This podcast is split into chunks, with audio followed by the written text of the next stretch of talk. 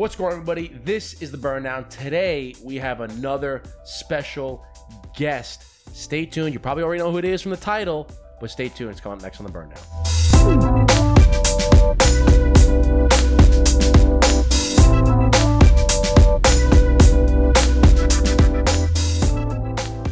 What's going on, everybody? Welcome back to another episode of the Burn Down Podcast. Today's guest, he is the owner of Escobar Cigars. And if you know anything about Escobar Cigars in recent news, he just brought on Nas, legendary New York City rapper, as a partner for Escobar Cigars. And that man is named David Gomes. What's going on, brother? Hey guys, appreciate you guys having me on today. Well, it's our pleasure, man. Thank you for taking the time out of your busy schedule to sit down with the Burn Down boys. Love to talk about cigars. I can talk about it all day. Who, who can't talk about cigars? I mean, if you're into cigars, they get it. People who aren't into cigars just don't get it. I get it. It's the only thing that's ever made me sit down for more than an hour at a time. Wow. Yes, absolutely. We talk about that all the time. It's, it gives you a chance to slow things down and just relax. Absolutely. So you kindly send us a beautiful Escobar cigars sampler cap pack. Which That's our that's our sampler box of five. That's our small box. Yeah. I love it. I'm a I'm a detail marketing guy, so the delivery, the presentation is prestige. The black and gold, beautiful. Yeah, it's a very nice looking box. When you pulled, when we pulled it out, because we waited until today. It came in yesterday. We waited to open it today, and he pulled it out, and I said, "Man, that's a classy, clean looking sampler pack." And I go, uh, can I keep that box? He's like, yeah. we get a lot of that actually. no, it, it's a lot of detail. So I appreciate all the all the, the effort that goes into it because you don't see all the cigar brands and all cigar companies that put a lot of effort into their at least their cigar uh, sampler cigar boxes. So we Well, have I'll tell you.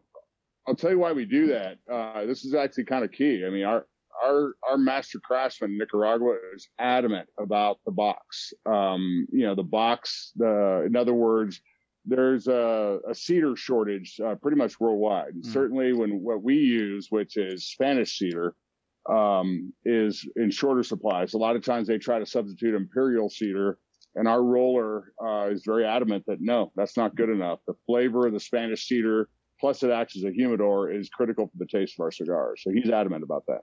Yeah, that's it's it's pretty um, interesting what you say about there's a cedar shortage because I just took like a wine tasting class a couple months ago, a couple weeks ago, and they were saying how there there's a shortage of corks because corks made out of wood too, and they're getting Portugal, Portugal. yeah, and it's it's a huge shortage all the way around, so it's it's very interesting. So what do you got here? What's that? And so I, I want to point this out because you don't see many sampler packs provide this, but it is a, um, it's like a, I guess you would call it, it's thicker than tissue paper, but it's almost, it reminds me of the, whenever you open a box of Cohibas and they give you that basically like stamp of approval and you put it in your hand and it curls up, you know that one? yeah, It reminds me exactly of that, and I'm not sure if it's the same paper, but they uh, on the paper it talks about proper cigar storage it gives a little background of uh, Escobar cigars, but it also gives you this little table that tells you it's it's small print, but it tells you uh, the length of the cigars, oh wow, uh,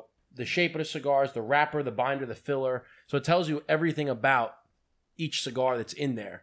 Because you get a lot of five packs that come in, and it you can see the cigar, but it doesn't tell you the blend and the shape and everything. So that that's nice. Well, did, did you also notice we label the cigars in the box? 'Cause That was a customer request that people asked for. It's like, well, I don't know which one is which. that was my that was my next question. My my question to you was going to be out of the Robusto, the Distinguidos Romeo, the double Corona, double Toro Gordo, and the Churchill. Which one's your favorite one out of this whole pack? Oh, that's an easy question. Double Toro Gordo, which I'll tell you, by the way, is uh-huh. Nas's favorite too. By the way, we we we we have a tough time keeping them filled up with those. Matter Well, of fact, I've got to deliver another box to them this weekend.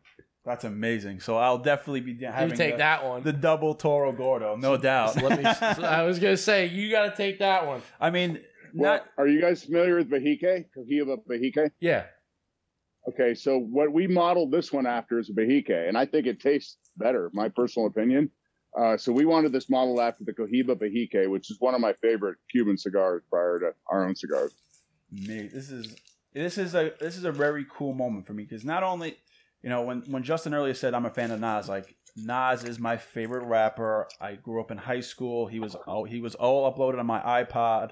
He was like the first real rapper that I actually got influenced on rap. Like the way he told stories, the way his his flow was. It just stuck to me, and I influenced my all my brothers to like Nas. So I know they're once this episode comes out, they're gonna be jittering at the jittering at the, Yeah. out of their shoes. You're Uh, fanboy. yeah. So, So- what one? So what one should I smoke? I'm looking at this. uh This uh Distinguidos Romeo.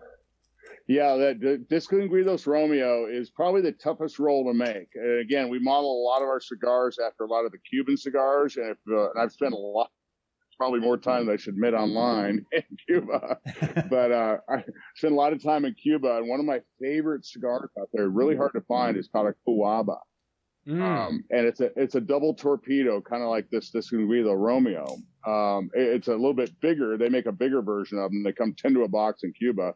But when I go there, I was trouble getting them, and I always look for them. Great cigar, and we modeled after that. Tough roll though, very hard It roll. is. It looks like But the, it's a- like but the it looks like the foot of the cigar almost looks like the top of the cigar. Yeah, it's a, yeah, it's like a a, a figurado. It's similar, yeah, very similar. Uh, it's a great golf course cigar too. You're out in a golf course, you're having trouble lighting. It's a quick light, easy to light, gets a good good start to the cigar that way. This is So awesome. that's a great outdoor cigar. Or out out on a boat fishing in Cabo, another great cigar for that. Uh, great scenarios you're, you're giving I us. love it. Great Gol- I mean, I'm a huge golfer, so as soon as you say good golfing cigar, I mean that's going to be a regular in the in the humidor.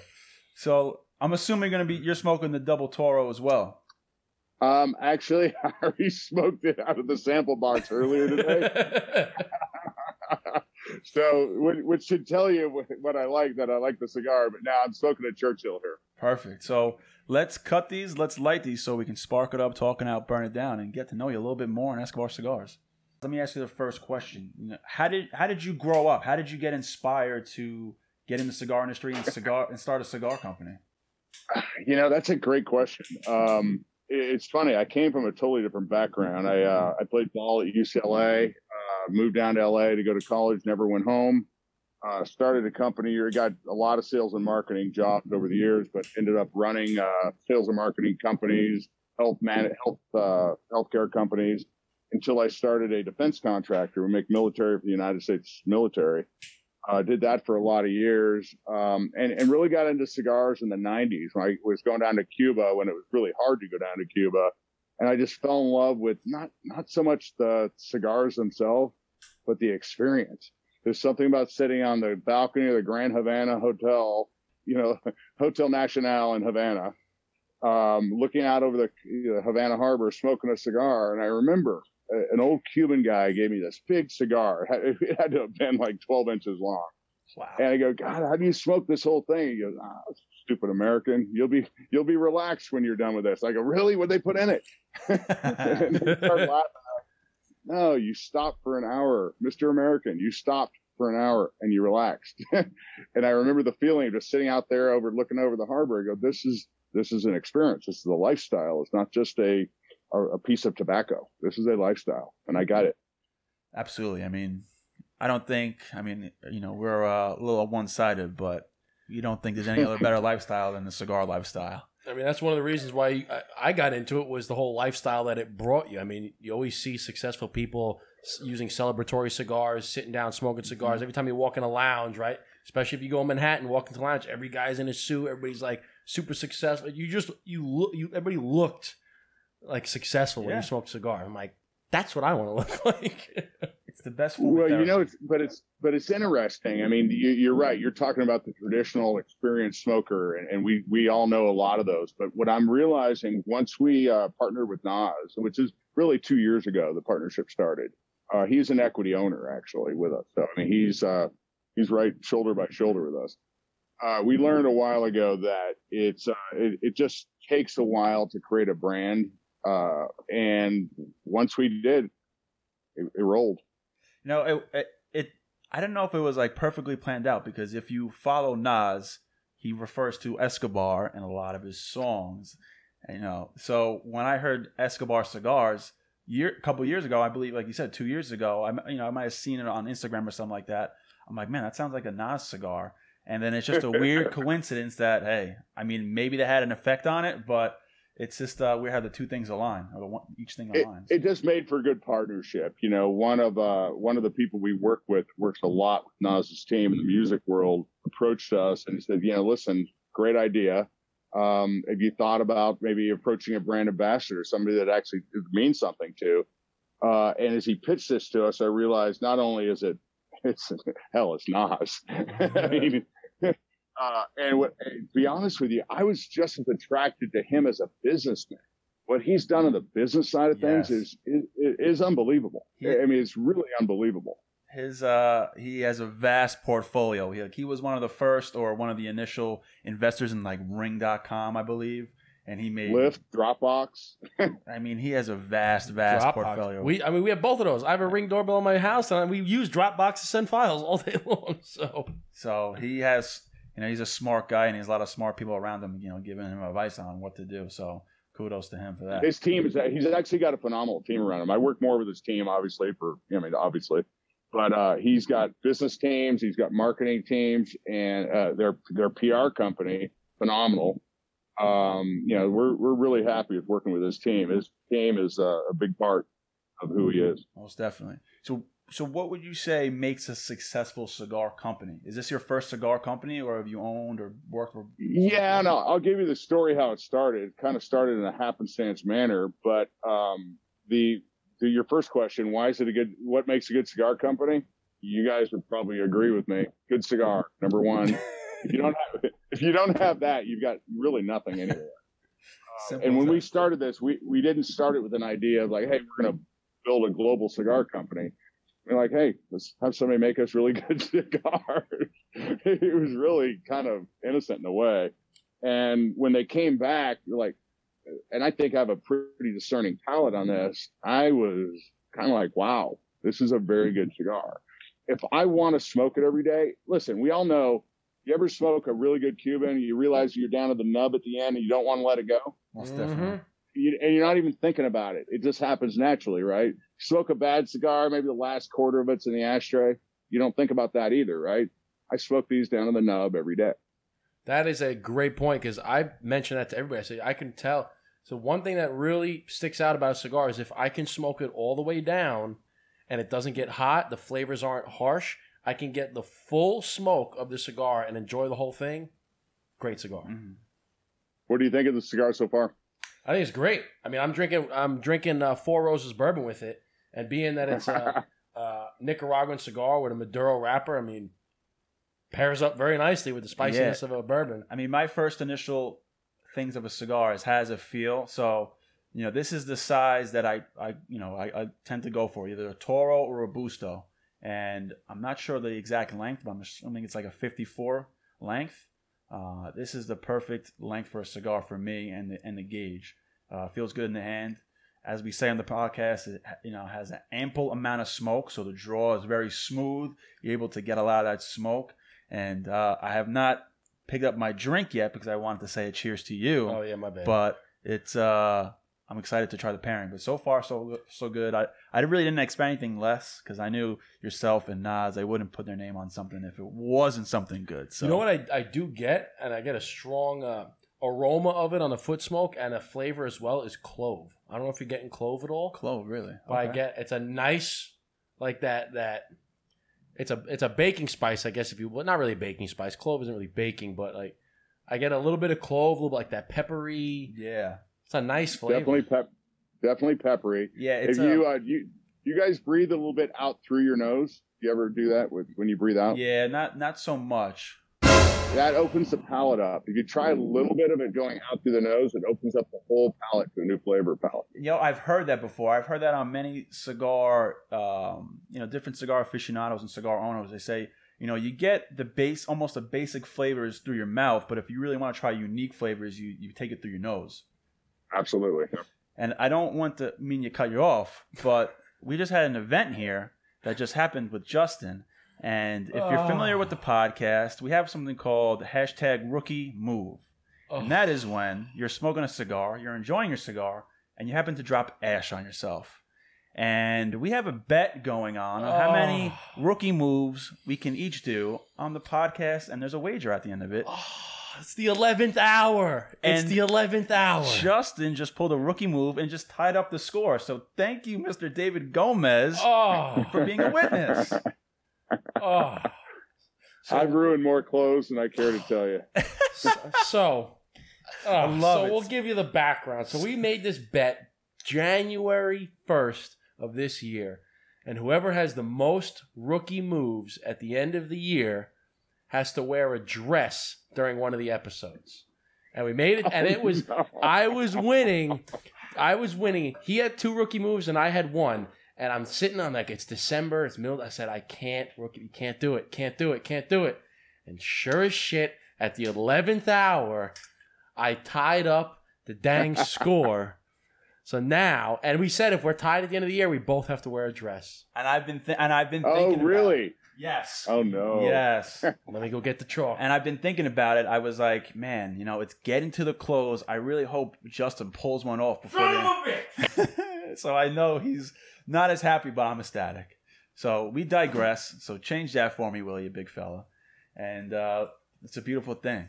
Because the la- last interview we had, the last rookie move that we had, we had another interview, and uh, it's two two, baby. Almost the end of the year. Let's go. I make I, I make intentional rookie moves all the time. I ash when I normally wouldn't, only because I kind of don't want it all over myself and the Yeah. floor and everything else. And the, if I was in Havana walking the streets, I would never ash. the whole point of it is is that you know people feel like silly or people like you know like oh you dropped ash on yourself. But it's kind of to take like a negative stigma and kind of turn it into like a positive and something funny. So we have people send us pictures all the time of them dropping ash on themselves.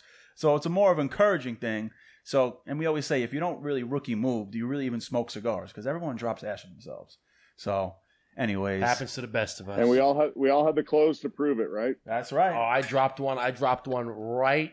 I was sitting in the lounge with a. I dropped it right on my crotch, and I was wearing dress pants, and it burnt the hole through. I never stood up and shook off so fast in my life. God, that hurt. oh man I I did that with a suit I just bought. Oh. and you're like mother, but you just It happens. happens to the best So- of us, as you said. So while we while we have our drink in our hand, Mr. David Gomes, thank you for taking the time to hang out with us, and we're very interested in getting to know you a little bit more. So cheers. Appreciate that.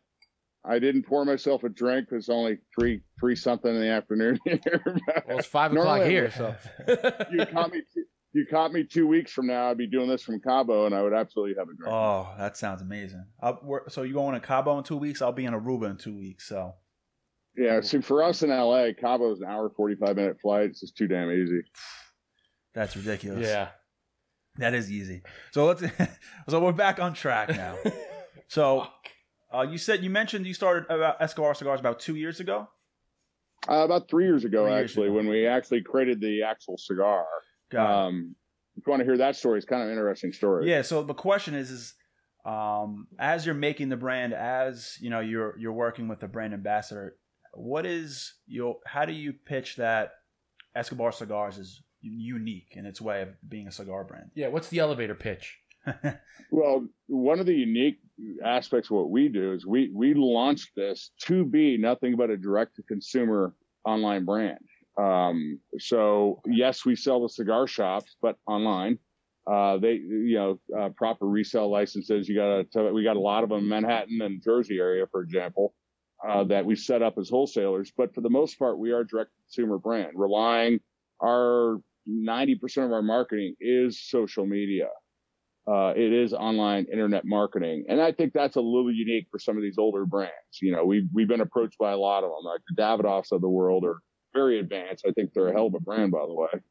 Um, but they, I, I don't believe they've got the setup for the, what they do, the direct to consumer as much. They rely on some of their brick and mortar, uh, a lot more than we have and will. yeah. That, that, that aspect's unique. we talk about that a lot. We talk about how the cigar industry's, you know, antiquated in that sense with social media. And I think that's like when you have podcasts like us and different social media accounts, like very popular cigar accounts. Those are the those are the things that are going to be transferring, and why the companies, like you said, like Davidoff and some of the more older companies are looking to advertise in because that's that's where it all is. So, consuming ninety percent of your digital marketing, you know, how how has that been on social media? Because I'm sure you know, you know cigars are have a lot of obstacles on social media. You know, you get you get shadow banned, you get you get this, you get that. I mean, at least we come across it all the time with cigar accounts.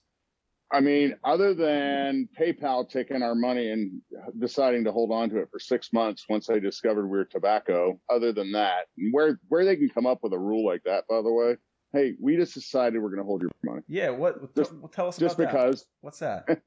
they, they they said we don't allow tobacco transactions and all the money you have in your account, we're going to hold on for six months as a penalty. How does that work? That's ridiculous. Well, I it- it's funny because we talk about this a lot where premium cigars because we actually had a gentleman on uh, by the name of Joshua Habursky who was head of government relations for uh, Premium Cigar Association. And he was telling us that the overall the, the the sales from premium cigars just premium cigars that we're not talking about machine rolled cigars we're not talking about like Swisher Sweets and all that crap just premium cigars accounts for for less than half of a half a percent, less than half a percent of all the tobacco sales in the country. So when you rope in cigarettes, the the Vape. the vape, all that. Well, I don't know if vape's tobacco, but when, you, when you're smoking all that yeah. stuff, right? It's half a percent. So when they come when they come up with these rules to hold your money for six months because you sell cigars, or when they come up with these t- high taxes in New York City because of on cigars, like Oh, now you think ninety percent's high? I'm like, a little bit. I go, we're at half a percent. We're not even half a percent for all the tobacco. Like, why are you coming after cigars. So we feel your pain. We feel it.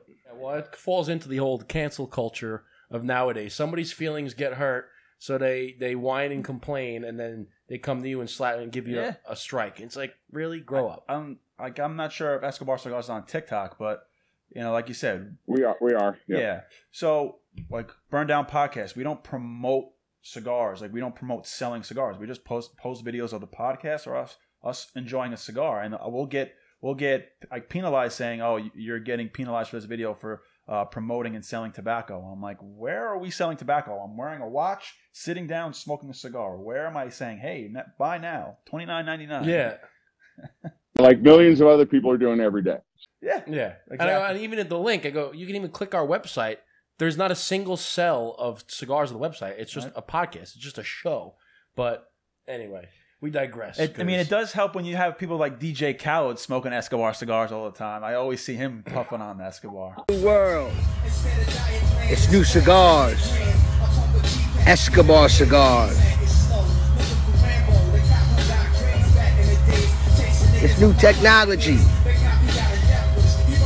I got to give that guy a shout out, man. I got to tell you, we we we gave him, gave him one of the initial seating boxes when we did the launch for the official launch with Nas uh, earlier in the summer, and man, he loves this stuff. I mean, he's we're you know we don't ask him to post this stuff. He's doing it because he's just a cool dude. I mean, he's just doing it just because. I mean, he's fantastic. He loves these cigars. I mean, he's the social media king. I mean, Yeah. he was he was all over the place, and like it was. I almost felt like every day I would go on social media or Instagram and I see, and it would be Escobar cigars, and it'd be a different DJ Khaled outfit talking about Escobar cigars. I'm like, man, he's really loving these. we're not paying them, by the way. That's not any That's kind awesome. of advertisement or anything. Just FYI. And see, love- and that's actually that's that's a uh, a compliment to your brand and how good the cigar is. Is you're having a like a big name, worldwide, huge name, just smoking your cigars just because he likes it. You're not paying them. You're not asking him to promote it. He's smoking them just because he likes it. True, but in all fairness, I'd say it's more of his loyalty to Nas than his loyalty to Escobar.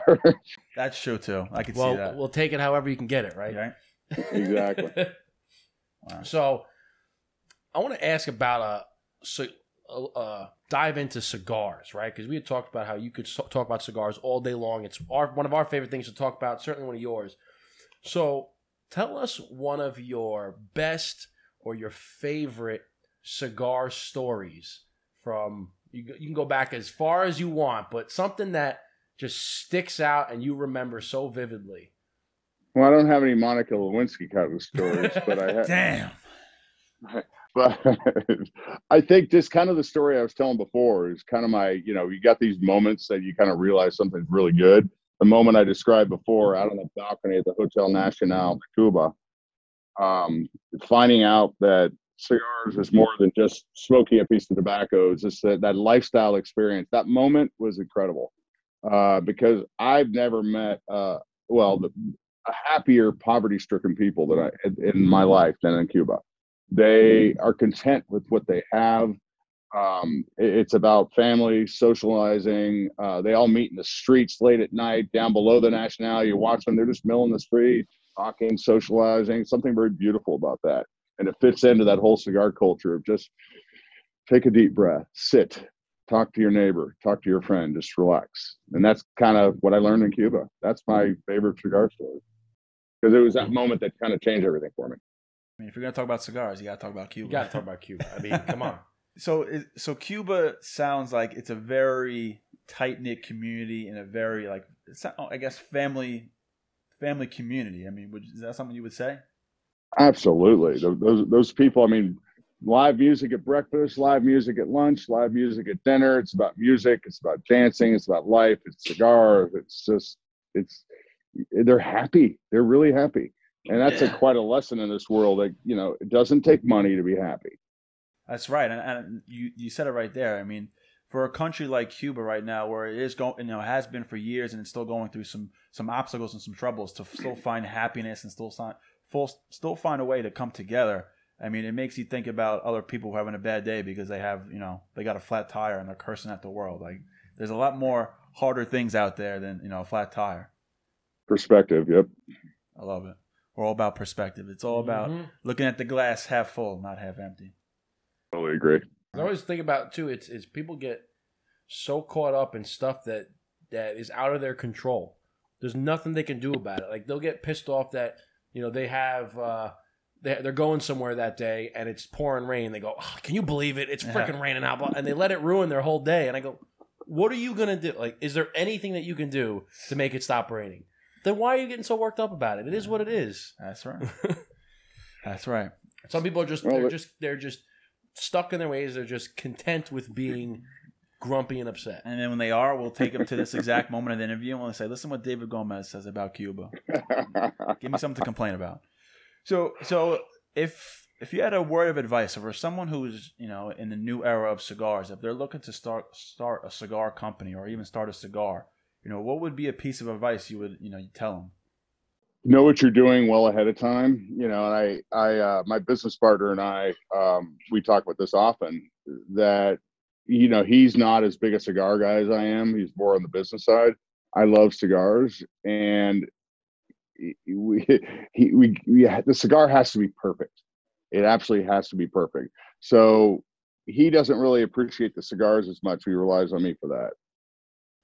So when you say it has to be perfect, you know, like, how do what do you mean by that? Well, like you said, you open up that cigar, you know, it felt right before you even lit it. You know, you open up the box, it smells right before you even pick it up. You light it and it tastes right on the first smoke. The draw is right. Um, it's not too tight, it's not too loose. Um, you know, every element of our blend is very cared for. Uh, up in you know the wrapper itself, we're we're looking. We use a San uh, San Andrés Mexican wrapper on our Maduro cigars, for example. And another item that's very short in supply lately. Um, and you know, we're going to improve that wrapper. There's some improvements we're going to be making down the road, just small tweaks to that, not to the blend or the flavor, but to some of the, the less tangible aspects of the stuff. Yeah, we So can we're always going to be looking to improve it. we can attest to that too because you know we're actually in the process of making our own cigar. Well, it's it's made already. It's just now it's the the production uh, and making the boxes and getting them all packaged up and everything. But we can attest to that. We went through multiple iterations of getting samples, tasting it, retweaking it, getting another sample, taste, and until the, it came down to the point where we both smoked the cigar and said, "This is this is perfect. This is it." Yeah. We actually had a rating system and we were rating everything like 10 categories out of everything out of 10 and said, listen, this has to be the cigar. Like, we're not going to bring a cigar to somebody with our name stamped on it, vice versa. You're not going to bring a cigar with somebody with your name stamped, your name backing it, and then take like, eh, it's like an 85. It's a B plus. No, it's got to be an A plus in your mind so that you can 100% be behind the product. I'm glad you guys told me that because a couple things we're launching next year. I'm going to have to make sure to put you on the list to taste it for us. So we have two things coming out next year. Uh, one, one might be surprising to you, but um, you mentioned like Swisher Sweets, for example. So what people are doing in the cannabis market today for blunts is they're taking a you know uh, you know backwoods or a Swisher Sweet, well more backwoods, and just ripping out the inside and, and rolling their blunts in that. We're going to be launching a blunt wrap next year. Nice. A blunt. Nas is Nas is very excited about that. Nothing but, it's it's actually nothing but tobacco. Um, so believe it or not, it's hard to it's hard to make and it's hard to get um, because it's more than just taking a tobacco leaf and wrapping the, the pod in it. Um, it's got to be like you know you buy something on the market today, you're buying like a homogenized tobacco leaf, you know, ground up, pounded out into paper basically, and that's what people are doing. And I didn't realize this until I did the research, but the combination of cannabis with tobacco raises THC impact levels. So that's why people, a lot of people smoke blunts because the combination of cannabis and the tobacco are very popular. So that's one thing we're launching next year. So, Um, wow. Good. No, you said it raises. So combining a tobacco leaf, rolling it with pot, you know, making a blunt, obviously, it enhances the THC in the weed. Yes. Wow. I mean, that's Yeah. I mean, that makes sense. Why? As opposed to just like a joint with rolling paper. or you get you know a water bottle with some tinfoil and smoke it out of that. I never knew that. It's interesting. So what's the uh, what's the price difference between these? Because I, you know, he ordered the cigars or got the cigars. I have no idea what the price is. But what's the difference between like what we smoking now versus the ultra black line that's coming up? Well, I mean, I, you could probably, uh, we don't know pricing yet. It really comes on where the final costs come in because we're not looking to just, you know, have it at the same price and market it differently and sell it for twice as much. We want a, a truly upgraded blend. Mm-hmm. Uh, again, like like the 1926 i- is a better cigar than the regular Padron line, for example. And I like the regular Padron line. Don't get me wrong, but their 1926 or 1964s are phenomenal. They're great cigars. And so offering an upgraded version, a premium version, premium of your premium, so to speak, um, is not bad. Plus, Ultra Black is uh, is actually a color that Nas actually trademarked. Ultra black. That's what's that? That other black that uh, Van, Vanta black is that the other one? I'm not sure. Vanta black. I think is like the blackest black of the black. Really? Yeah. Ultra black. So what? So what was your first impression of Nas meeting him? He's that he has the silkiest voice I've ever heard. In real life. uh, you listen to him talk. It's like you know we, we did a photo shoot uh, one day, and afterwards you go, "Let's go build this, brother. let's go build. Let's go build it." And the way he said it, I, I'm not doing it justice. It's like it's like silk coming out of his mouth. It's crazy. Wow, silky, silky smooth. Silky smooth. Is he is he a quiet, humble guy? I mean, I, that's how I take his persona. Kind of comes Oh, off very quiet and humble. Absolutely, no question about that. I I expected a, a loud, exuberant uh, celebrity, and he he's he's a dad. Uh, he's like, yeah, I hesitate to call him like soccer dad, but he's like a dad. He's like a regular guy. Yeah, Um, you know, just solid, solid all the way through. Good man. that's awesome. Uh, so, so having Nas as an equity partner, you know, what are some of your expectations and goals with bringing him on as a partner now? Oh, I think we have begun to do some of the things we can do with them. Like, you know, there'll be, um, you know, we have arrangements where he's going to do like photography days or uh, a certain time of the year where he'll do part of an event. We've been asked to roll cigars at the Super Bowl this year, for example. Wow. Um, you know that you know his his impact, I'm sure, had a part to, partly to do with that, of, of, of course. So he adds a uh, a credibility to a new brand that that would be harder to get as a new brand, I think Absolutely. um, in, in all sincerity, I think that's a very big factor for sure. It speeds up the process significantly having somebody like that on board. And it's not just him. With him comes his friends. I mean, you saw the probably the you, you saw the Khaled Khaled post, but I don't know if you saw the Snoop post. yes, I did By actually. the, by the way, there's another silky voice. So, so I mean, you're right. So, you know, I look at it as you bring Nas on.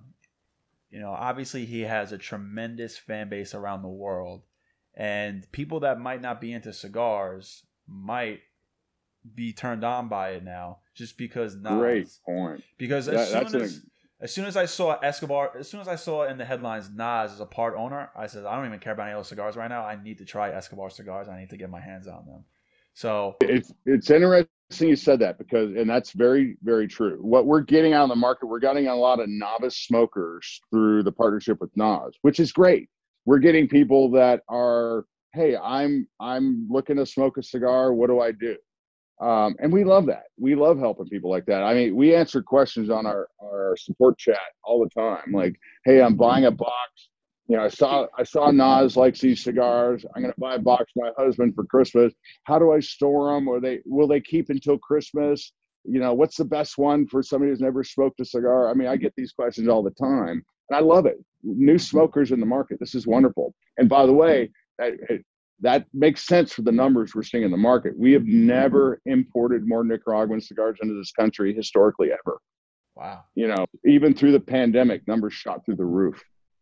No, I mean it, it's a huge, tremendous advantage, like you said, for a new company to have a person like that with the brand already attached to it. Because I, as soon as I, as soon as I heard about the news, I was like, man, they're gonna get a, a lot of new or never before cigar smokers because it, it just, it's just the, it's just the brand. You know, it goes back to branding and what is perceived. So if people who enjoy Nas for the last 20, 30 years and they never tried a cigar, but now I mean, you see him in the music videos and pictures that he smokes cigars, but now that he's actual part owner of a company and he promotes it, they say, you know what? Maybe maybe if Nas likes it, maybe I'll like it. Maybe give it a shot. Yeah, At least it give it a try. It's like when you, it's just seeing your your your idols, right? Like it's the same thing where you see uh, the whatever team that you like wins the Super Bowl and they pass out the cigars in the locker room, like.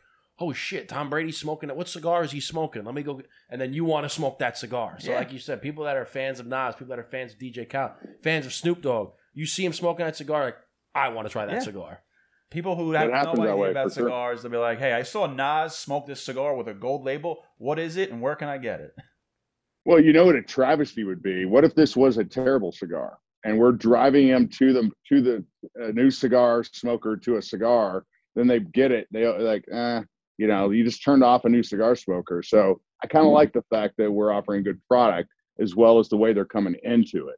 Yeah, Yeah, because you're because that's a good point. Because if it's a terrible cigar, hmm. then a new cigar smoker coming in and having a terrible experience may never pick up another cigar.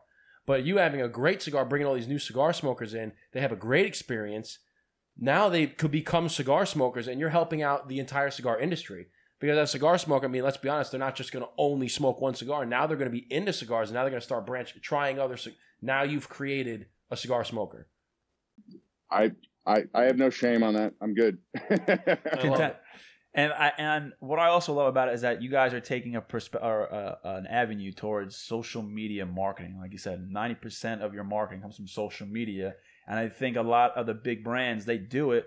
But I, if you guys are leading a way of new advertising and new social media marketing, I think it's only going to follow. So again, you got a good, per, you know, a good uh, product ambassador, and now you guys are creating ways in social media, which is still kind of new, especially for the cigar industry. Uh, people will follow. Yeah, it's very new for the cigar industry because, like you said, all the you know the way that it happened back in the day was there was it was adver- it was just magazines advertisements.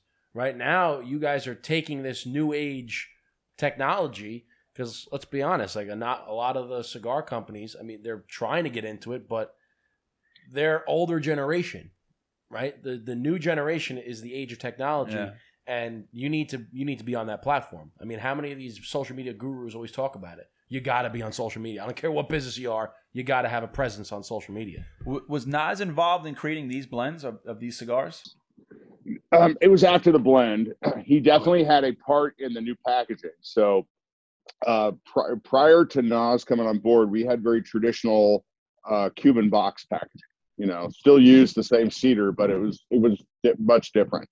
Uh, what he wanted, as he said, he goes, "I want something cooler than Jay Z's champagne."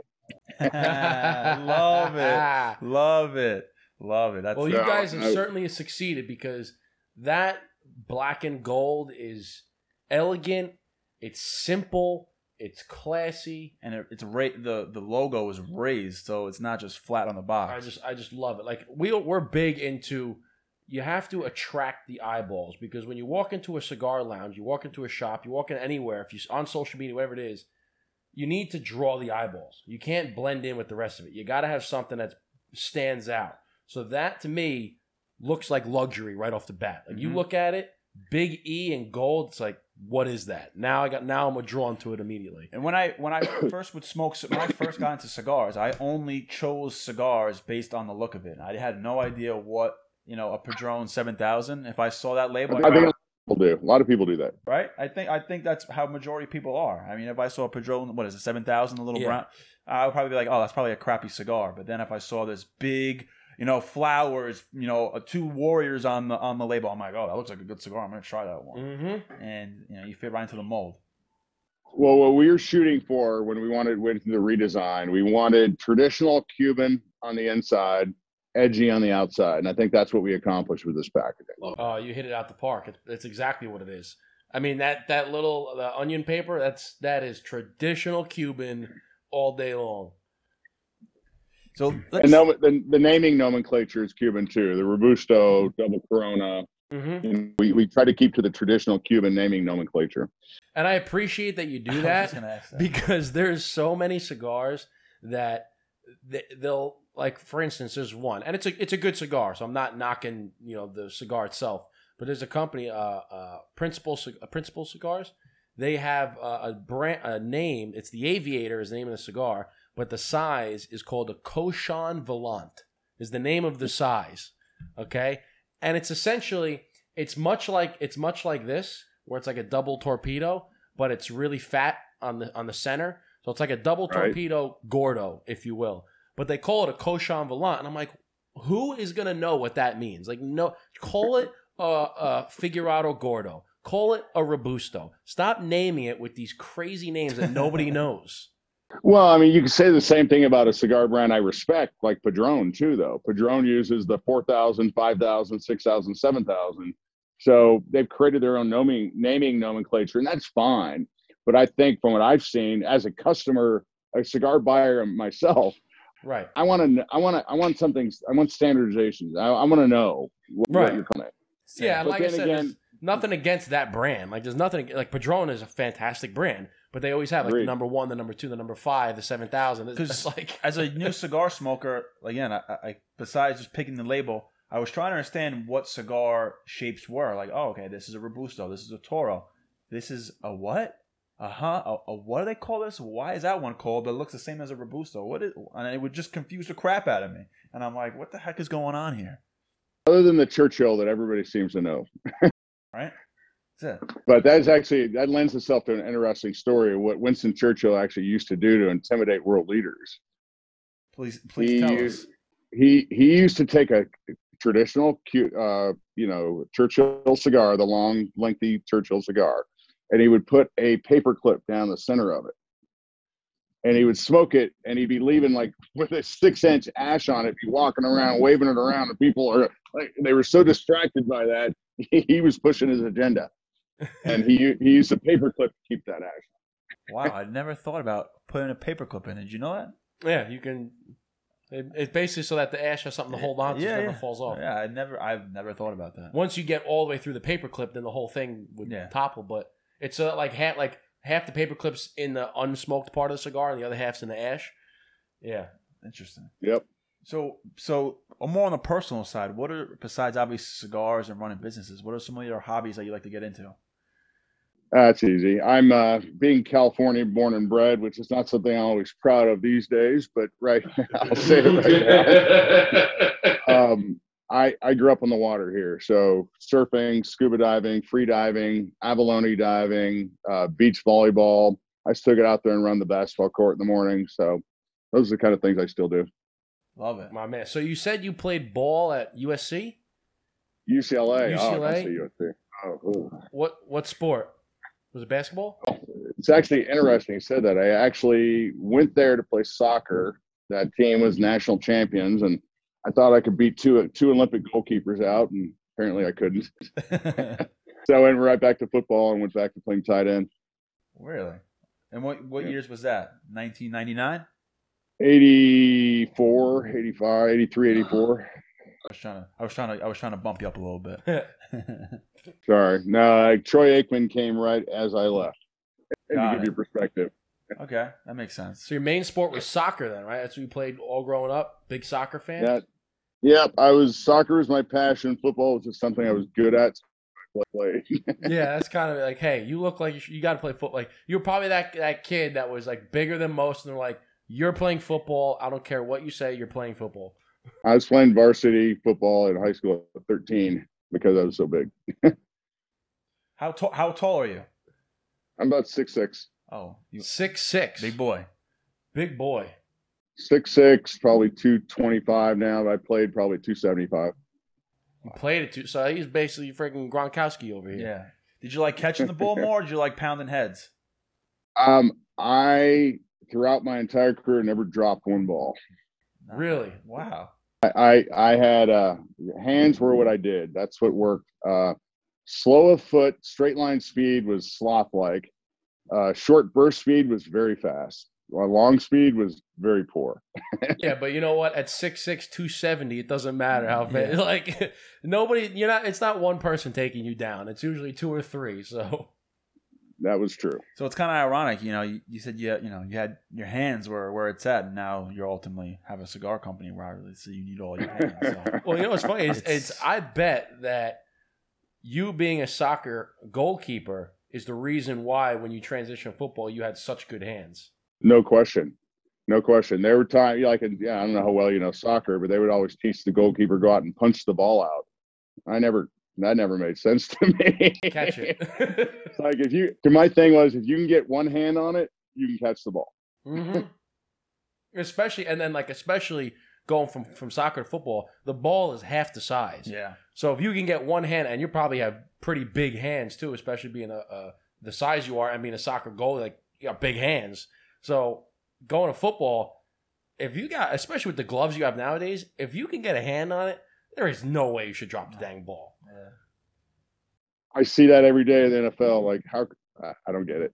we said too, like uh, yeah, you're right. You see it all the time where the ball and there's a saying, right? If it hits if if it hits your numbers or if it hits your hands, you have to catch it. Especially as a professional football player, you have to catch it. You have the gloves that are basically super glue, and your hands are twice the size of most people.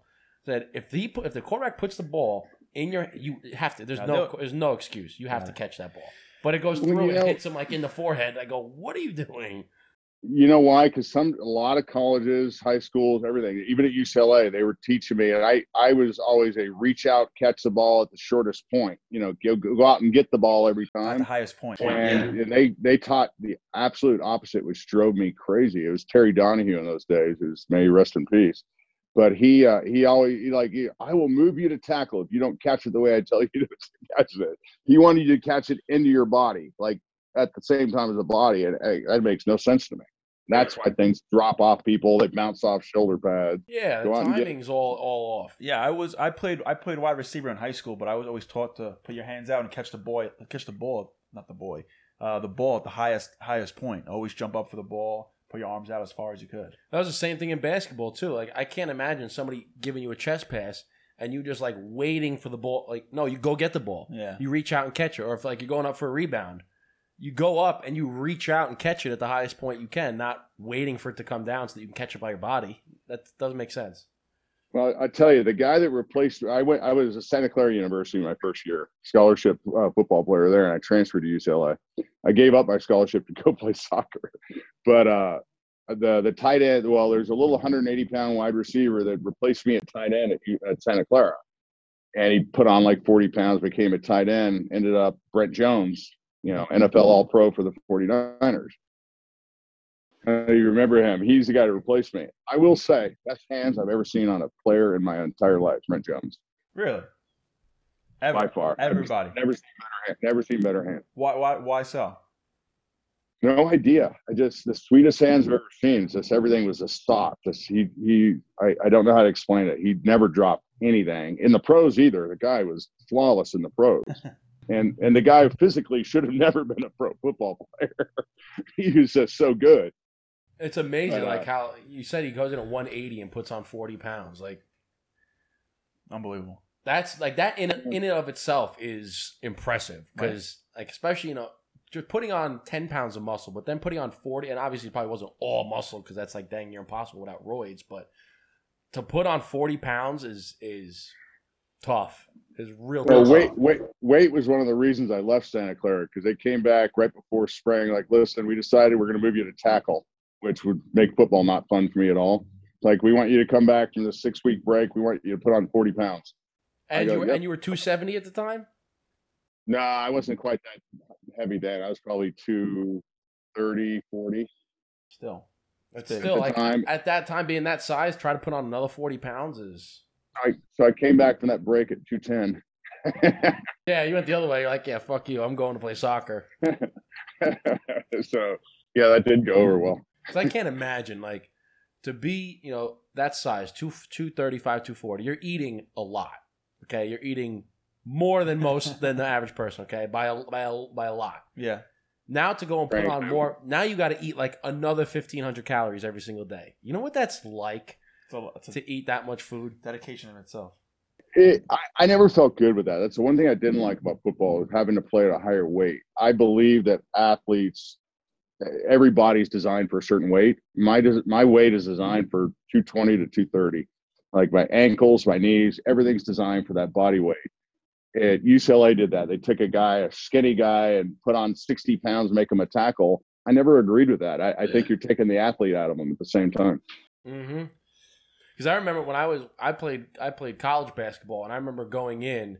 I'm 6'4", and I remember going in as a freshman. I was like 180 pounds, soaking wet, and they're like, "You like you can't. You're 18. You're playing against 20. like you cannot. You have to." So you had like just to get to 200 was tough. Like you're in the weight room all day long. You're eating nonstop, and especially when you're playing a sport, you're running three hours a day. So your metabolism is at all time high. You're young, so it's already at a, a, a high state. So then just to get to like the 200 was just brutal. Yeah. And then going And to put that. and to put on the right weight though. the right exactly. weight. Put on the right weight. Just brutal. It is. It's brutal. Speak, speaking of speaking of brutal, going back to Escobar cigars, not really brutal, but I was going to say, where are you going with this? Well, it, uh, it has to do with you know. Wait for me. Hold on here. So, creating a brand, creating Escobar cigars. You know, what was the mis- What was your biggest mistake that you learned from that ultimately Hmm. turned into something better? That's why I, that's where I was going with the brutal. the brutal. You know, that's actually a really good question, and and um, I I grew up in the startup world. Grew up in Silicon Valley, so I grew up in the startup world. Um, startups are hard. I don't care what kind of startups they are, um, and it. I think the mistakes that we made in the beginning were out of naivete, um, thinking, oh, you know, we've got this great cigar. We'll just go run around cigar shop to cigar shop around the country and promote the brick and mortar marketing because I'm an older guy. That's what I know, brick and mortar marketing. We've got a team of really good younger guys that do the social media side phenomenally. Um, and thank God for that. But I also believe in it, even though I'm kind of old school, um, I believe in the new way of marketing. Um, but I also believe that new way, new age marketing, call it, um, needs to still be combined with solid brick and mortar sales marketing principle. In other words, uh, okay, so we launched Nas. I'm getting calls all over the world for people wanting to set up distributorships in, you know, Ivory Coast, Africa, Switzerland, Russia, UK. That's coming from social media. It's coming from that that burst of social media presence. So that's a really good example of where you know new age marketing uh, completely coincides with old school marketing, which is roll up your sleeves, go meet the people, create business relationships, and create partnerships um, creating the partnership with Nas. I mean that that's that's a I call that brick and mortar marketing too, because still had to sit down with his team, try the cigars. Yes, we like it. Uh, it was more like hell yeah, we like it, but we we got that response back, and it's like let's go. That's that's still that's all brick and mortar stuff. I don't think you could do one without the other. I think that's some of the mistakes the younger people make now. They're like, hey, we should be able to do everything from our computer. well, Yeah, no. I, mm-hmm. I hear you. I, I agree. I, I mean, at the end of the day, people still want to see your face. People still want to shake hands. People still want to know who you are, know about your family, X, Y, and Z. So doing it on the computer is good and all, but like you said, you also have to incorporate those old traditional values, that brick and mortar mentality of, hey, I got to go in here and talk to this guy and ask him about you know what he likes and what he's looking for, and shake his hand and smile at him and ask about his family. You can't just do it behind a screen all day. Yeah, because even like no uh, matter what technology comes out, no matter what you know how far social media goes, no matter what are the it's the newest and and most technological technologically advanced marketing scheme. It ultimately everything comes back to the old school people skills. We're in a people business. Like, what are we doing right now? We're all smoking cigars, having a conversation. Cigars are a people business. It brings people together. You, everybody can get together, have a cigar, and you have conversation. So it ultimately comes back to people skills, like Eric said, getting in front of somebody, sitting down, creating relationships. Like, if you never created a relationship with Nas to sit down and have a conversation with him, he never would become a partner. You can't just say on email, "Hey, would you like to be a partner?" and he's just gonna be like, "Yeah, okay, let's do it." it doesn't work that way. It No. might get you the initial meeting, but ultimately you have to have a meeting. Yeah. Agreed. And that's kind of how we do. So we we back to the original mistakes. We thought that we can go to cigar shops and you know, hey, yeah, we'll we'll start carrying your line, you know. And we did a little bit of that, but it was like slow going, right? Next thing you know, we launched Nas. Those people are calling us. That's the difference. Mm-hmm. So it's a it's a it's a combination of both. It's kind of starting with the internet with the internet sensation with the social media, and then ultimately it leads into Yeah. building relationships. Exactly. Yeah. So having the social media is where you can. It's great because you can reach out to so many new people that you wouldn't normally be able to get in touch with, like in Russia. Like back in 50 years ago, you would not be able to market to Russia very easily. But now with social media, Nas can put up one post and reach everybody on the planet, and then you could take it to the next level to have a meeting and build a relationship. Or or more relevant, the people that are responsible for distributing the most cigars in those countries are calling you. Right. um and yeah that that's kind of how it's happening they're seeing those posts they're seeing that presence they're calling you saying what is it going to take for us we'd like to distribute through uk or distribute through russia and then you realize once you start working with these people if you were trying to do that on your own you would go nowhere mm-hmm. It's i mean you don't you don't know the people you don't know how to i mean you don't know the inroads it's such a powerful tool. It, it really boggles my mind. Like, Mm-hmm. the the reach that it has and the power that it comes with. It's a good thing and it's a bad thing, but you know, for business purposes, it's it's just it opens so many different avenues of getting your face and getting your brand out there, and it's just it's just wild. When we see people who download our podcast, you know, I I, I think we have a we have what do we say in each country or each, We have we have at least at least one, and now it's a, a more than just one, but in every single continent except for Antarctica. yeah, and it's just and it's just bizarre. I mean, it's just crazy. well i wouldn't worry about it antarctica too much Yeah, I was gonna say I don't know if anybody even listens to podcasts. Do they, do they even have internet down there? So I got to tell you, it's like I love cigars, but I've gone. I've been at DC for work trips, and it's like oh, nowhere to smoke. Or I'll go out to the I'll go out to the street in the lobby and just go sit out on the street and smoke a cigar. You're sitting there free, freezing, like, you know. Yeah. I'm not, I'm not having fun. There's certain there's certain times in New York where it's ice cold, and I go, listen, I love cigars. I don't love cigars that much. Where I'm like, yeah, this cigar's good, man. I'm enjoying it. I Th- can do That's it." like when we first made this because our studio is in my pool house right now. We converted it uh, into a studio. It used to just be kind of storage, but when we first converted it and we got a couple heaters in here, I can't tell you how much I appreciated it that winter because you can't really smoke outside. Like even if you had a fire going, you're still bundled up and smoking. But having a spot where I could put the TV on, I could put some tunes on, put the heaters on, like a half hour before I want to go out there. Uh, just having it is just so nice to be able to smoke. it So you're the trying to make your own Cuba, basically. It's yeah, pretty much. a little sanctuary. Because there's not a place in Cuba, day or night, that's not an appropriate time or place to smoke a cigar. See, that's what I love. That's I gotta go to Cuba. Yeah, got it. I gotta go to Cuba, man. Warm twenty four seven. Anytime. Hotel of. Nacional, Hotel Nacional, or Hotel Saratoga, the two places I'd stay in Havana. Okay, Well, National and Saratoga. Well, well, that if we ever get the opportunity to go to Cuba, we will reach out to you. Well, we have to eventually. Yeah. We will go. I mean, we can't have a cigar podcast and not at least go to Cuba once. Can't have our own cigar and not at least go to Cuba one time. That's right. So let me ask: Have you? Are you guys? Um. So first, well, two part question. First part is, I'm sure you have, but have you smoked Lanceros or Lonsdales? Did you like them? And then the second part is, are you thinking about maybe making one for Escobar? Because I know that was the traditional Cuban roll, and it's a very hard role to do.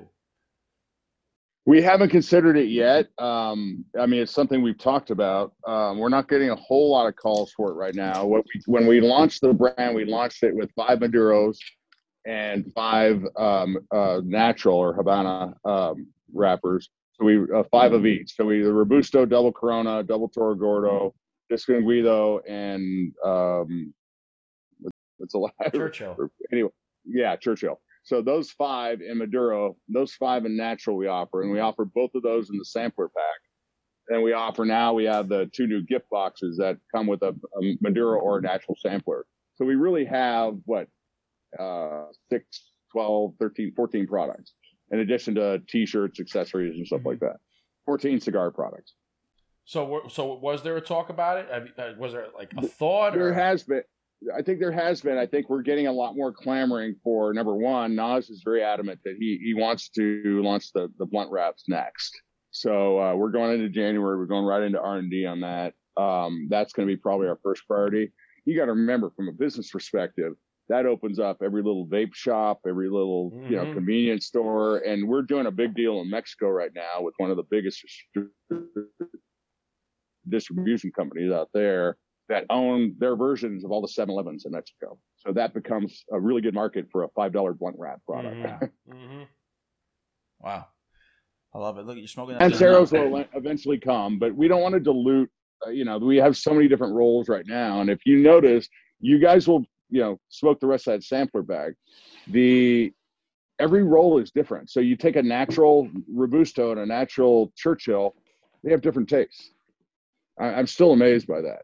You know, if you ask me why, I really couldn't tell you why, to be honest with you. But uh, they all have, to me at least, they have different taste profiles with each roll, even though they're the same blend. So adding a Lancero, we you know, I'd be curious to see what that would taste like. Um, I'll, I'll probably have them start experimenting with that next year too, but it probably won't see it next year. Yeah, because that's like one of the reasons I like Lanceros a lot. I have a whole shelf in my humidor dedicated to Lanceros because the fact one, it's a very hard roll to do in order to ensure that you have a good draw because it can you can overpack it uh, very easily.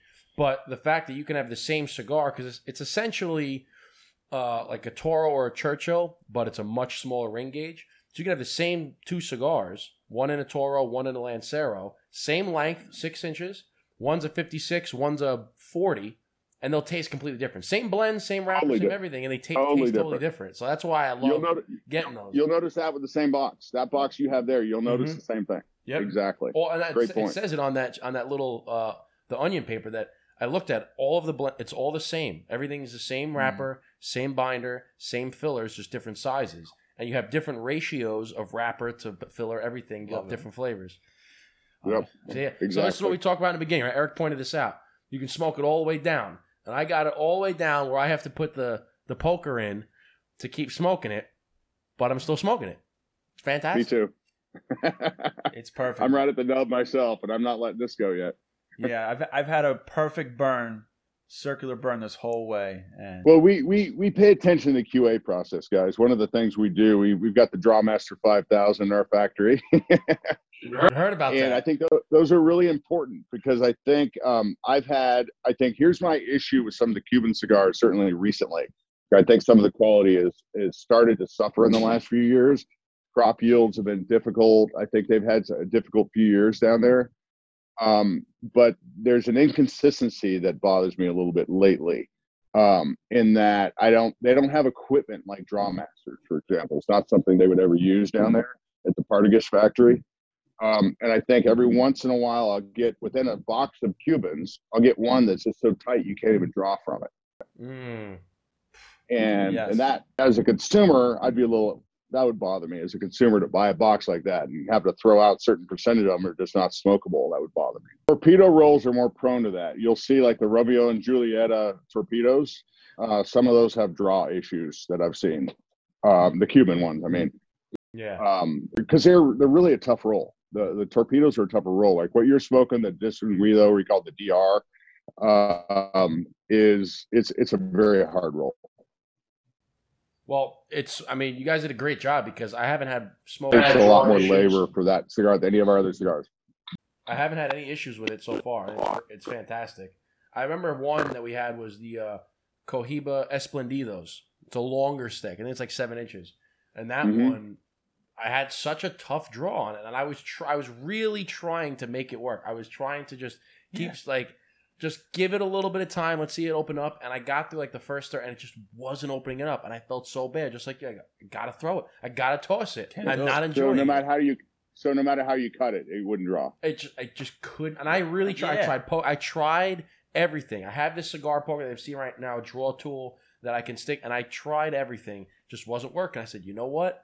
I'm not gonna force it. It's not working. Toss the cigar. Get something else that I know I'm gonna have a good smoke with. And, and I've heard Yeah. I've heard a lot of people like if I post a picture of a cigar like a Cuban cigar or if I just talk to people about Cuban cigars they're like oh man forget Cubans forget them you can't they, they're made so terrible you can't even smoke them they're this they're that and I'm like really when I this is when I first started and it, it's still kind of been the same um, conversation not everybody obviously but I still find people that are like forget Cubans man you can't even take a draw from them and I'm like But but when they're good, they're good. oh yes, yes, That's and that's the sure. that's you know that's the there's Upside. The upside. You can have either or. When they're bad, they're bad, but when they're good, they're fucking great. So Although I've never I've never had a bad Behike yet.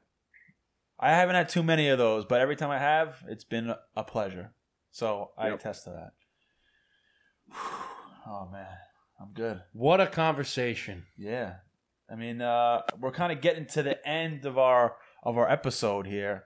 Uh, typically, what we like to do, uh, we kind of give you the the red carpet, kind of just give everybody who's listening and watching, you know, the social media, what's coming up next, website stuff they can look out for, so people can find you.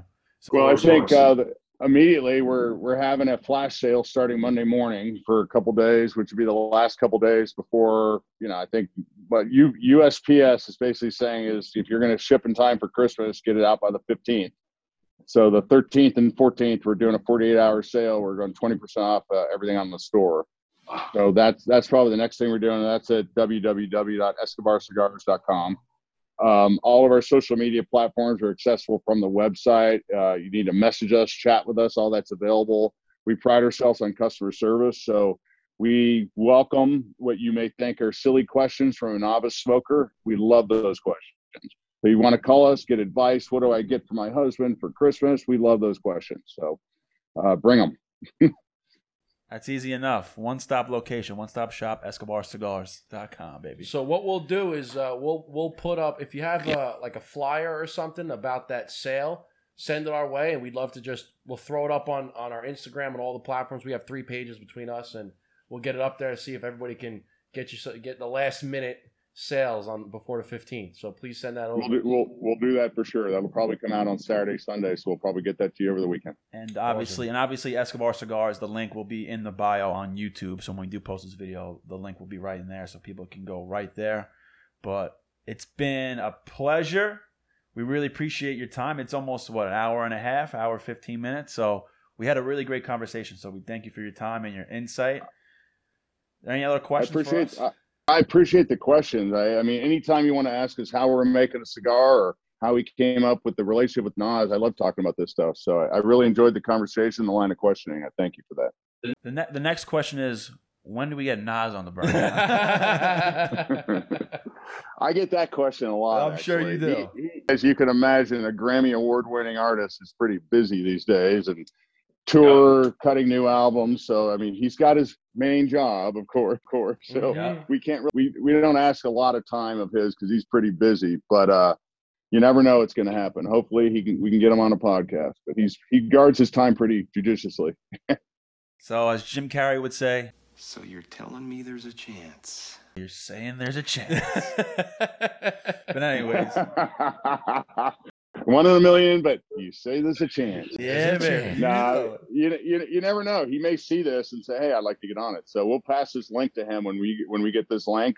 We'll pass the link to him directly and say, "Hey, it. just so you just so you want to see this." So we'll send this to him directly for sure. Awesome. Well, we appreciate that. We appreciate you and your time and the dedication you put to making Escobar cigars. Thank you guys. Appreciate the question today. Obviously. Thank you, David. Cheers. All Thank you, guys. Salud. Thanks, guys. Podcast.